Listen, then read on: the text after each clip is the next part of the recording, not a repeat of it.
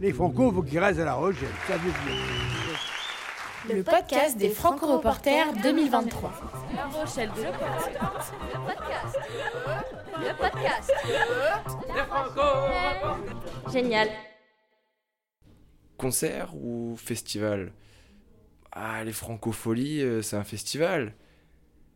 Alors, mais qu'est-ce que c'est qu'un festival finalement plusieurs personnes, plusieurs chanteurs. Là, il y a toute l'atmosphère, c'est l'été, on est en extérieur. euh, festival, c'est vraiment euh, ouais, tout un, un univers aussi euh, autour de nous. C'est plus euh, l'ambiance été. Euh, L'avantage des festivals, c'est que généralement on vient pour un ou deux artistes et on découvre les autres. faire des découvertes, voir des artistes qu'on ne connaît pas. Tout le monde parle avec tout le monde, il y a une ambiance de folie, c'est toujours hyper coloré, hyper ensoleillé. On peut découvrir plein d'autres personnes qu'on ne connaît pas. Profiter avec les copains. On est en extérieur. C'est l'été, euh, tout le monde est content d'être là. Et puis, il y a les gens qui sont autour de nous dans la foule. on- fait d'être genre parle avec eux.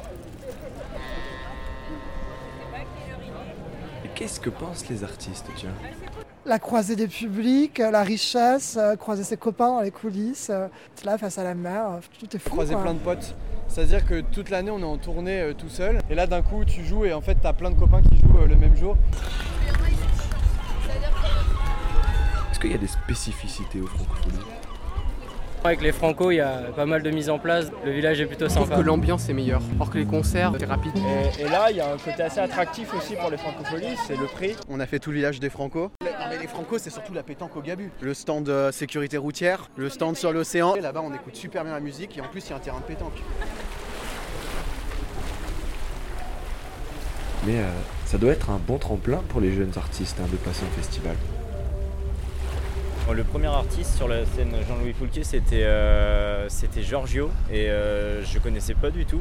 J'aimais vraiment bien son sa façon de chanter et tout ça. J'ai j'ai vraiment adoré. bah, euh, notamment Boulevard Désert que j'ai découvert euh, l'année dernière. Les autres artistes, on les connaît pas trop, mais euh, C'est oui, voilà, c'est ça, c'est l'occasion. De luxe, j'écoute un petit peu aussi, mais là, je vais découvrir vraiment ce que ça donne en concert. Et qu'est-ce que les francopholies pourraient ajouter d'intéressant et d'original des stands médicaux, il y a beaucoup de malaise en ce moment avec la chaleur, etc. dans, les foules. un stand pour créer ses pancartes ça pourrait être vraiment marrant.